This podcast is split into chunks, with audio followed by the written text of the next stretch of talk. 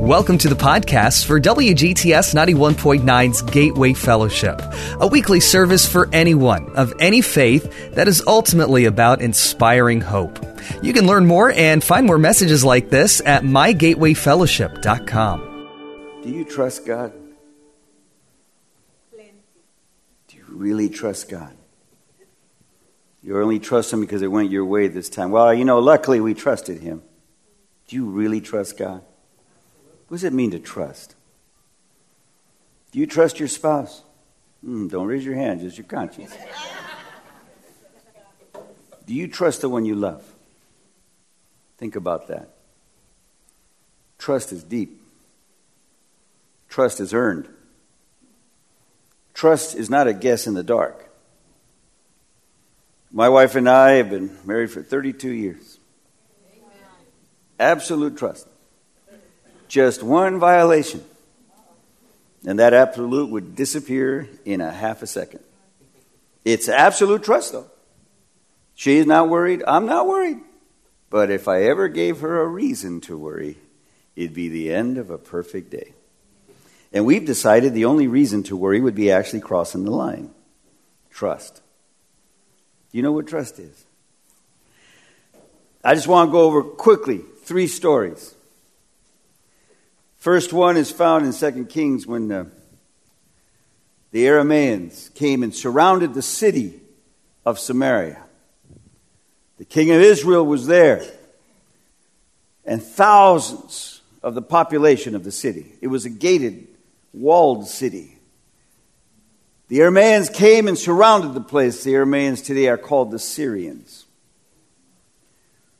And they laid siege to the city. What, what, what is siege? Someone help me.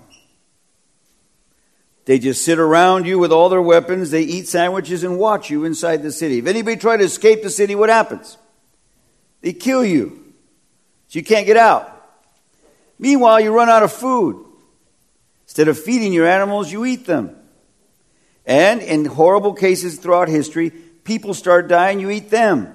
They call it famine, an induced famine, because an army would lay siege to the city. When Titus laid siege to Jerusalem, in 70 AD. He sat out there for almost a year. Jerusalem ran out of food. They began eating each other. And as people tried to escape, the Romans crucified them. Finally, there were hundreds of crucified people. The stench of death, they just left them there. Siege was a terrible thing. Once you were under siege, you knew you were going to die. Now we're here in Washington, D.C the White House is under siege as Congress, da, da, da, or so and so congressperson is under siege because he sent some picture of himself he shouldn't have sent to somebody who was too young to be even his daughter. Now, I never, you never heard of those stories here in D.C. Now that congressman's under siege. You know what that means now when you hear siege? Siege means you ain't going to make it. Siege means that death is inevitable. You may buy yourself a few weeks, a few months, but siege means you're going to die. Any questions? There will be a quiz on Monday. So the Aramaeans laid siege to Samaria. What's going to happen? They're going to die. As famine broke out, as they ran out of food, the soldiers were fattening up out there. They were eating. And the people from the walls could see them. There was nothing they can do. Since it's up on top of a hill, you could not escape. You would be captured and killed and made an example of before your people. It was a horrible method, but it always worked. When you finally decided as a general to invade the city, these skinny, weak, fragile people who had half of them had lost half their vision could not defend yourself, themselves, and within 20 minutes you can wipe out the whole town and just clean up. Their bodies are lighter and everything. War is a terrible thing. As they lay in siege, I like this story. The man of God was there too. Elisha. Prophet number two under Elijah. Remember Elijah went to heaven? Mm, are you going? I ain't going to ride no chariot. I'm going to ride a cloud. Ooh. Of course, he's lucky. His was probably a low rider. You don't know what that is. That's all right. It's all right. You're going to go Google it now. Low rider. What is that? Not low writer as in an author who writes. Low rider is in a, a car you ride in. Anyway, that's a Chicano thing from LA. It's all right. It's all right. Not everyone knows truth. Ah, I'm just kidding. I'm just too happy. You see, the power of this siege that you must never forget the man of God was there. He went and told the king, by tomorrow, I'm going to read it to you really fast, in 2 Kings 7, verse 1. Elisha told the king, Hear the word of the Lord. This is what the Lord says About this time tomorrow, a basket of the finest flour will sell for a shekel, and two baskets of barley for a shekel at the gates of Samaria. He told this to the king as folks are starting to die in the city of Samaria under siege. So, the officer on whose arm the king was leaning said to the man of God, Look, even if the Lord opened the floodgates of heaven, how could this happen? It's impossible. Have you ever faced an impossible situation? Don't you ever forget when God is there, nothing is impossible for God. Are you hearing this, church? Nothing. Well, you weren't there when we went through our stuff. Nothing is impossible. It may not always go your way, but nothing's impossible. When God decides, it's over. He's telling the king through the man of God. The prophet says, by this time tomorrow, a basket of flour for a shekel, two baskets of barley for a shekel. By this time, and how can this be? Even if God opens the windows of heaven. Well, there's a few lepers, four men with leprosy outside the entrance of the city. And they're reasoning among themselves. That's verses 3 and onward. They're reasoning among themselves okay, we have leprosy. They won't let us in the city. They're dying, we're dying. Okay. If we try to go to the city, they'll kill us. If we sit out here looking at this army, we're going to die anyway. So why don't we surrender to the Syrian army? If they kill us, oh well, we're going to die anyway.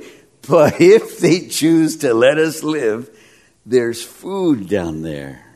There's reasoning of four sick men with a terminal disease. May as well go. See how people of courage think? It's different than the cowards inside the city. Oh, I don't know, man. Even if the Lord opens the windows of heaven, it's impossible. So the lepers go down to surrender. And it's powerful the way the Bible says, and there was no one there in the camp of the Syrians. Hello! We want to surrender! Don't shoot! Anybody here? I don't even hear a television. You know, at least CNN, something should be on. And they went from tent to tent, the Word of God says, and they found no one. For God had caused the sound of thousands of chariots and horses. And the Syrians said, Behold, the king of Samaria has made a deal with Egypt and others, and they're coming to protect them. And they fled before Samaria. But no one noticed. They ran for their lives from an empty field they thought was filled with enemy troops. God messed with their minds. Mm-mm-mm. Remember, when the Lord's not with you, confusion's all you got. And these confused soldiers of Syria ran away. They left their horses, they left their donkeys, they left their sheep. You know, they brought their food with them. They left everything. So the lepers went from tent to tent. first things first. They ate. Oh, dude, jewels, gold. And it says they cleaned out a tent first. And they went and hid the stuff. Then they came back to clean out another tent. Wait, wait, wait, wait, wait. Our hometown is dying. And we're out here enjoying the food and all these riches. I think we better go tell them that the camp of the Syrians is empty. Was it impossible to get out of the city? Yes. But the man of God said, by tomorrow at this time, you'll be selling flour for a shekel. There'll be so much food that not only will you not be starving, We'll have stores full of food for everyone to purchase. That was impossible. But God did it. You see, that's the God we serve. Now, there's another story, and, and uh, really quickly, really quickly, because I know, I know. It's uh, storm time, and you're trying to get over to Safeway and get in line. In the book of John, chapter 6, Jesus had been preaching his head off. Now remember, Jesus could preach. One sermon he preached for eight hours, and no one thought it was overtime. Now that's serious. Around here, you preach a half hour. Once you're into 35, ah, this is too long. I've got appointments. I've got guests waiting at the house. I'll never forget it. I, I'm known for my overtime. I'm not bragging because it's very embarrassing when you go overtime. One day I was preaching in Florida. Holy Ghost must have come down because nobody had a watch. There were no clocks on the walls. By the time it was over, I had preached two hours and 40 minutes. It was extremely embarrassing. I immediately issued an apology, almost tearfully, to the audience. And then a kid got out, I moved that he preach again. And they made me get up again. And I preached for almost three hours. It was bizarre. Almost five hours. That's my record. Don't worry, I'm not going to attempt to match the record tonight. I just get those of you who. Uh, John chapter 6, Jesus had been preaching, there were 5,000 men.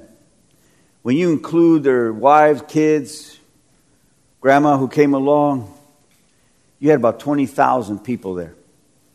Jesus had been healing folks all day long, casting out demons, and he preached his head off. And when he preached, you just could not believe what you were hearing. Soldiers were sent to arrest him. I cannot arrest this man. Never spake any man like this. Now, when you had a preacher who preaches so good that the cops cannot carry out their orders, that's a powerful sermon. Because I know if cops were sent in here to arrest me, excuse me, are you Rojas? I would be cuffed in front of you, but I'm in the middle of a sermon. Yeah, right. And my grandma is Santa Claus, right? They wouldn't care. But when Jesus was to be taken under arrest, they could not help themselves. No one can speak like Jesus spoke.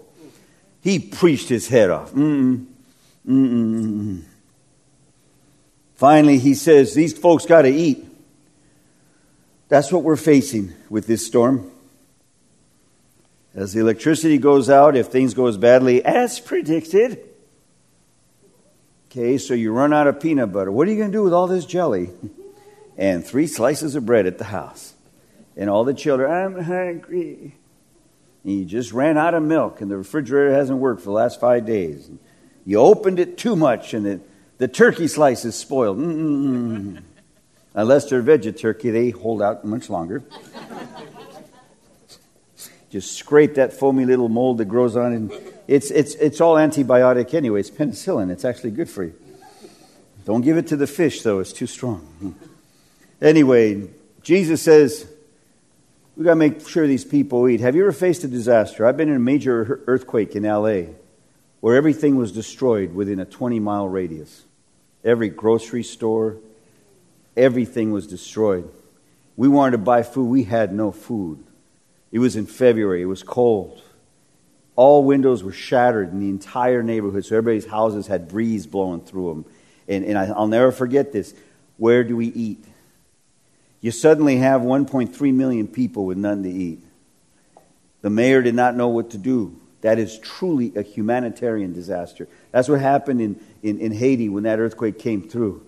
You lose 300,000 souls in nine seconds of an earthquake. 300,000 souls buried in rubble.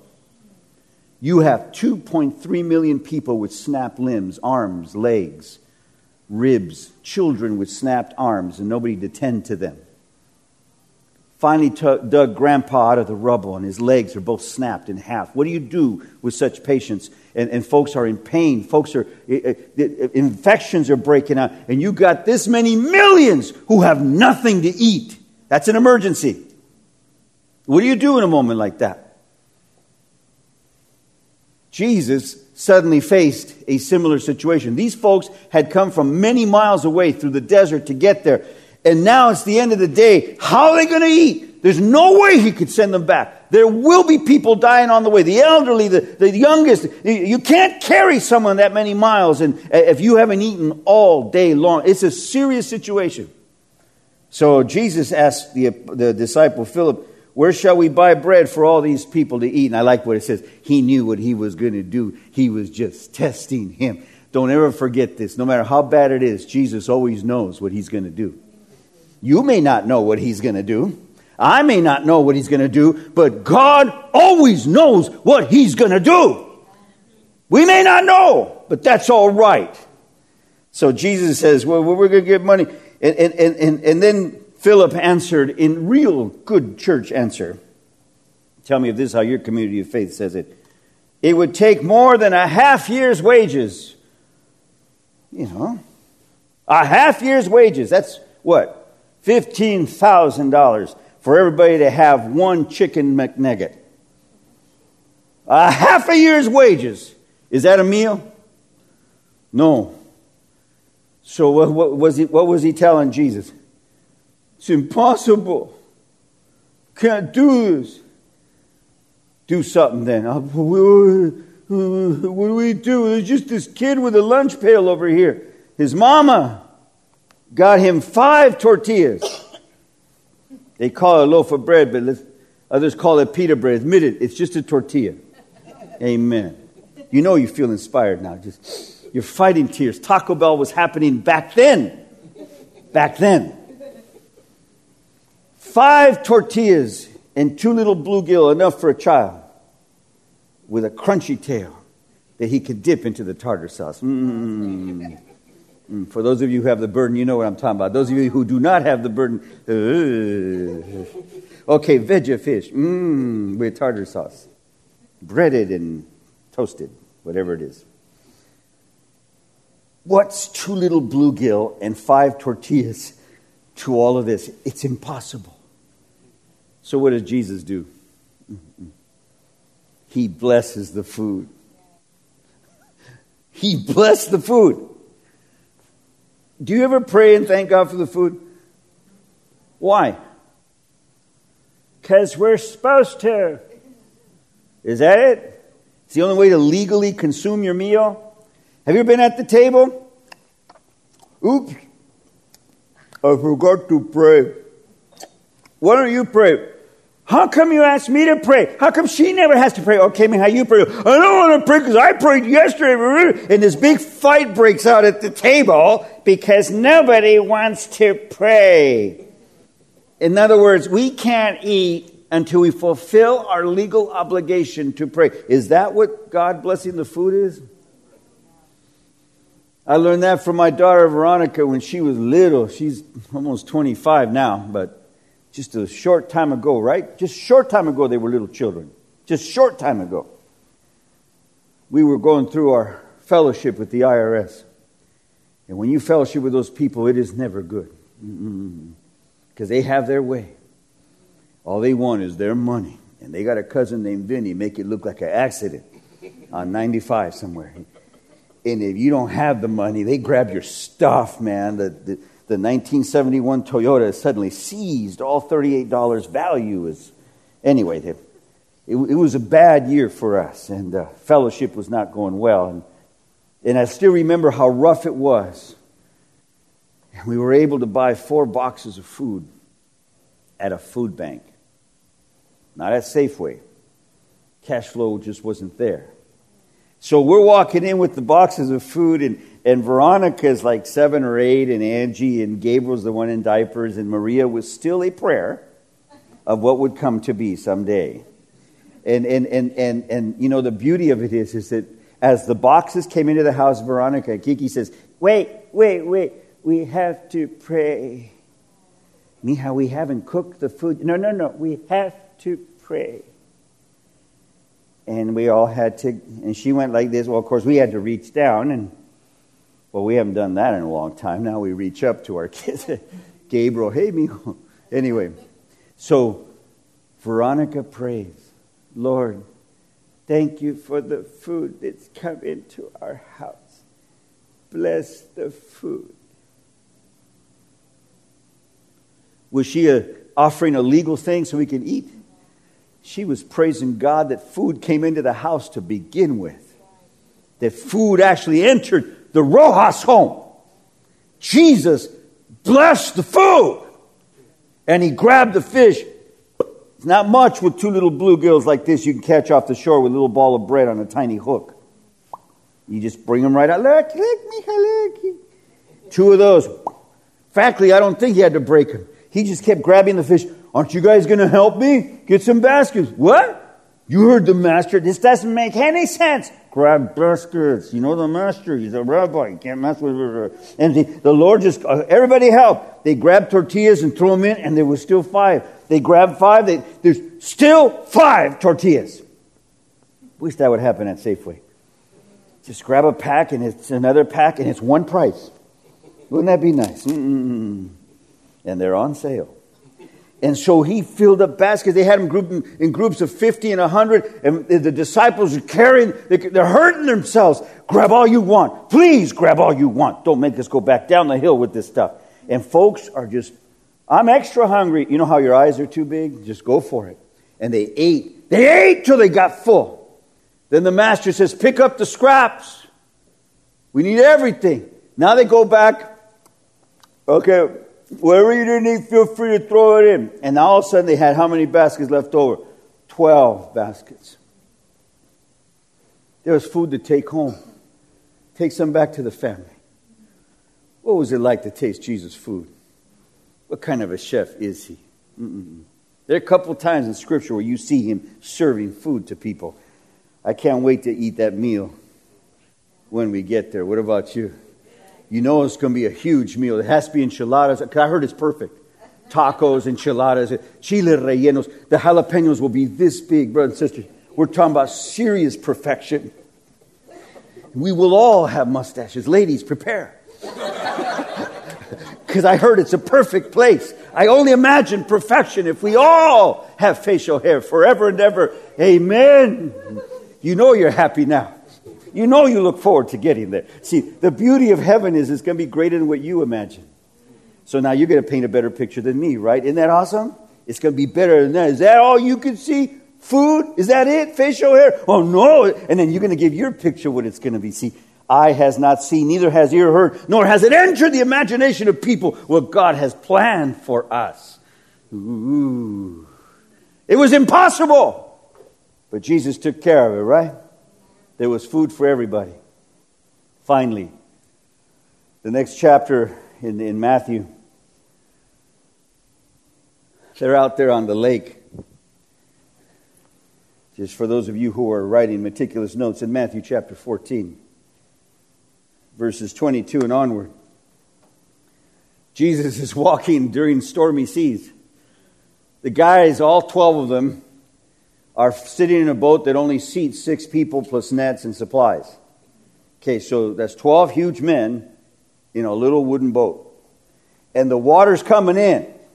So we got us a situation. This boat is going to sink, and these men cannot swim the 12 miles back to shore. And in stormy waters, the wind wears you out. You only may go 100 yards at best. You will die. Even the professional fishermen on board knew this fact. We're not going to make it. This has become impossible. Then, to finish things off, somebody's walking toward them on the water, and they believed it to be a phantom. Perfect for Halloween. Here comes death itself. You know, it, I, I, have nothing, you know, to, to criticize about Halloween. It's just a bizarre thing to me. we celebrate death. Well, you know, it's all right. I just kind of grieve when I think about it, but I guess an eyeball dangling out of your socket is awesome. I don't see it, but I respect those who do, and they seem to be having fun with it. it's an interesting, very difficult holiday to explain when I travel to other. countries. You guys celebrate the devil. I see a guy with horns. Everybody's happy for him, and they actually clapped, and he won the award for the best costume. I go, yeah, he did. It was awesome. That was weird. Yeah, it's very weird too. It's just Americana, man. For real. I don't get it, but it happens. I'm not saying it's bad. I'm not saying the Lord disapproves of it. It's just a funny tradition. Anyway, don't listen to me. I'm just a preacher who's tired. I crossed the country twice this week. So the, the, the, the, the, storm is on them. And now they're screaming, Here comes death to take us away. I mean, when you actually think that you're about to die, that's one thing. But when you can see death coming, That's what it looks like when they come take you away. You know, these guys are freaking out. And the Bible says they're screaming. Men do not know how to scream and cry. So it was pitiful. So these guys are making a fuss. Every fish was frightened within a one mile radius. Fish scramble. I don't know what that is up there, but I'm getting out of here. I'm sure the fish thought they were phantoms. And so finally, who speaks first? Peter. Master. Because John had said, It's the Master. It's the Master. Command that I come out to the water with you. And Jesus says, Come. He tells Peter, Come. Okay, is it possible to walk on water? No, it's impossible. Is it possible to walk on water during a storm? Impossible with 20 lines underlining it with 10 exclamation marks. It's. In fact, if someone is, uh, insists on that today, we do have appropriate hospitals for them and medication to calm them down. If you insist that walking on water in a storm is possible, you do have issues. Usually it's a movement of serotonin into the temporal lobes, which inhibits dopamine production, but that's another sermon. Anyway, so the long story of this is Peter starts walking on the water. That must have been the most, I mean, Moses walked through the water. It opened up for him. He walked on dry land. This is the first time and the last time we've seen somebody walking on water. That means when Jesus says, come, you can do whatever he calls you to do. It's no impossibility with God. If Jesus says, come, you go. Peter, come. Excuse me, guys. Ahorita vengo and he's walking on the water. But halfway there, something happened. It says that Peter stopped and he looked at the waves. That swell is 15 feet. Wait, wait, wait. wait. This is a storm. I'm walking on water. This is impossible. And the boat's over there. And Jesus is over there. And I'm. Where's Peter? He was there a second ago. He became. He became afraid because it's impossible. Even in the midst of your blessing, this is impossible. Don't lack faith in the midst of the blessing. Don't tell God it's impossible while it's happening. My mother developed cancer. It was bad. Doctor should have detected it two years earlier. It was clear to see, and he didn't tell her because he didn't notice. Mama had a malpractice thing appropriate for the situation. She went into surgery. They removed a very large cancerous tumor. Then she went in for her radiation. And uh, the radiation was such a blast of intense burning that she had third degree burns all the way to the center with massive infection, pus, and unspeakable pain. And I took her to one of her treatments. And the doctor says, Mrs. Rojas, we're going to have to stop the treatments and treat you for massive infection we might take you out just by the infection. And then we'll go back to treating your cancer. And my mama said, No. You will toast these cancer cells to kingdom come. They should have never come. I'm going to die, but not of this. My mama got angry at the doctor. Don't you dare ever, a young man, suggest again that we stop treating me. Now, I know every case is different. But in my mama's case, she says, not of this. Mom, it's impossible. Mijo, that's son. And you're a preacher? Oh, yeah. Don't you ever tell your mama that again. I prayed about this. Now let's get on with it, doctor. And they toasted my mom. How many years now, babe? Six, six, seven years later, my mama is cancer free. Now, I know that's not everyone's testimony, but I'm telling you right now, God can do impossible things. My brothers and my sisters, do you hope? Do you have hope? Then do you have trust?